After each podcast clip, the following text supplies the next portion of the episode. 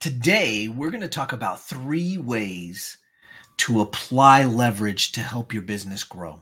Let's cue the intro and we'll jump right in. Listen, there's a lot to learn when growing and scaling your business. That's why we created the Business Choreography Podcast, where we talk about choreographing your marketing, operations, and sales into dynamic systems that increase your revenue and your impact. We'll explore solid business principles and discuss all things that make businesses dance to success with clarity. We'll help you figure out where the holes are in your business and what you can do to fix them. Think of us as your official business choreographers, aka your insider growth strategists. Remember, your choreography matters. Welcome to the Business Choreography Podcast. What's up? What's up, everybody? Michael Johnson here with the Business Choreography Podcast, and I'm excited you joined me today because today we have a very important subject, and that is leverage. How can you apply leverage to your business to help it grow? There are so many cool ways to do it, but today I thought we'd talk about three specific ways to apply leverage to your business right away. And these these are cool. These are near and dear to my heart. I've used them myself in a number of different organizations and in a number number of different uh, processes, and they work like a charm. So let's start off. We'll jump right in and dig right into this. First and foremost, Number one, ask your people for two to three ways they could get their job done faster and easier for them. Now, there's all sorts of things that could come from this. And I want to point out the elephant in the room. If they are concerned that they're not doing their job well or they're concerned about keeping their job, they might find some fear in that question because they might think you're trying to replace them. But here's the thing you want A players on your team.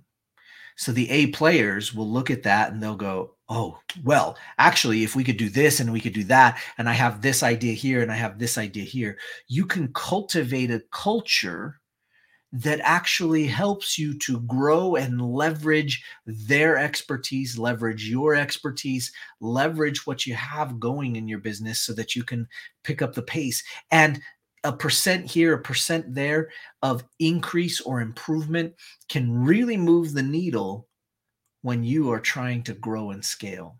So, this is huge. Just actually asking your people, your people that are in the trenches doing the thing, ask them how to do it better. Now, they're not all process oriented. They might just be in the doer position because they're not really strategic and they're not thinking about process or how they can do it. But sometimes just that that very act of them trying to figure out how they can do it faster or easier, you might have induced that upon them and so they start to think about like how can I do this even if it isn't something that is normally something they think about. Now, they may not be the best at that process and and strategy of how to do it better, but they might just come back and bring you some of their ideas which will allow you to go in and strategize and say, "Okay, this actually we could do this and I know you said this thing, but will this actually solve that problem?" So now that's where the collaboration starts to happen. And that's where you have leverage. If you haven't read the book Think and Grow Rich, you should. It's a classic. Every business owner should read it.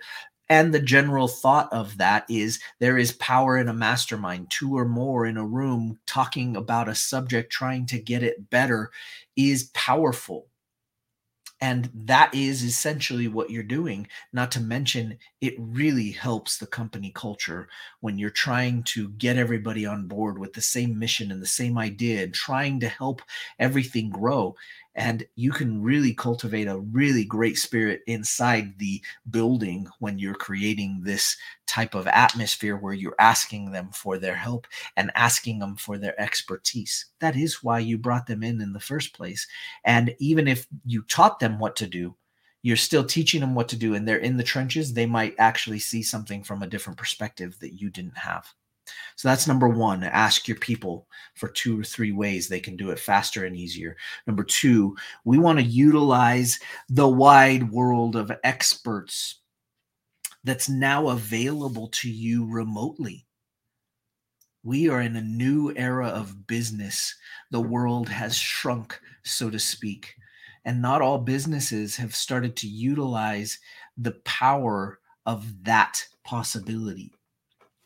When the pandemic happened, everybody started to realize, a lot of businesses started to realize, hey, I can have my people work from home. And they're still the same expert that they were. And a lot of businesses were fearful that the people working for home, from home would be less productive.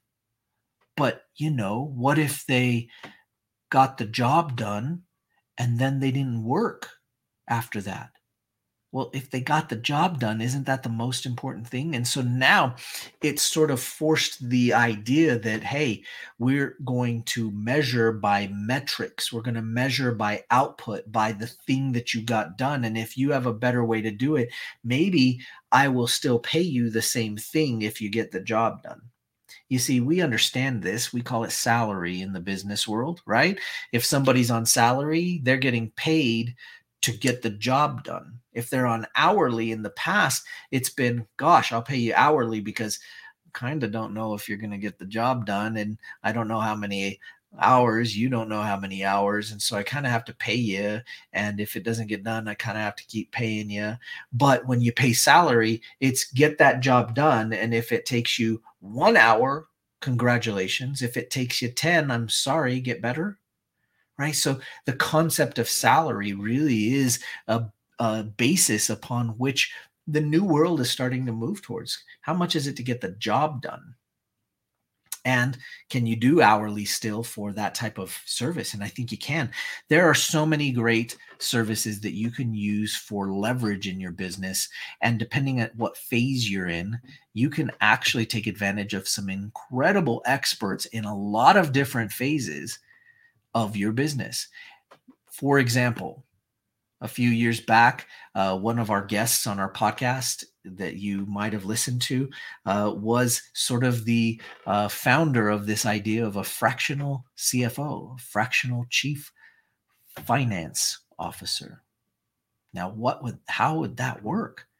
Don't I need them in house? Don't I have to hire and pay the 200, 250,000 for somebody to come yearly and be the chief finance financial officer? Or is there a new way? Well, there happens to be a new way. Now you can get it for uh, you know, half the price, if not more than half the price, and have them as a fractional CFO. Well, there's all sorts of fractional expert positions that you can utilize to help gain leverage in your business. You can hire fractional CFOs, you can hire fractional CEOs, fractional CMOs, fractional CTOs. You can have fractional C suite positions in your business. And that could actually help you grow and scale by utilizing experts' knowledge, people that you would normally be able to bring on and pay at their normal rate, but still be able to take advantage of their expertise. And this is a really big deal. And again, it depends on the phase that you're in and what level that you can hire out. But you can take this all the way down to gaining leverage through the wide world of VAs that are out there. Virtual assistants are all over and there are so many different levels so many different great ways of doing it and there are a lot of really incredible companies that are procuring really wonderful VAs that have expertise in so many different areas. And right now, you might be thinking, well, I have to hire locally. Well, you, you might not. And it depends on the position and if you're ready for it. And you should try to get ready for it. And you should try to leverage that power of having an A player on your team, even if they're not in house. So you got to start to think about that. This is the new world, new age of business, and we can start to actually mix and match. We don't. We could do all remote. We could do no remote. We could do a mixture of both. It's all there available to you. Lastly, number three, right? We have automate anything and everything, and I'll put this little extra on it ASAP anything and everything. Automation is key. It is so important, not only for the sake of helping your business grow and getting that leverage, but for the sake of you understanding the process and pieces that you're doing. Now, I mean this in the nicest way possible.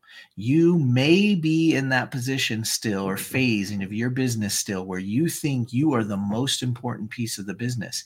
And if you are in that phase, you're going to have to at some point get over yourself because somebody can potentially do your job better and you may want to pay them to do that.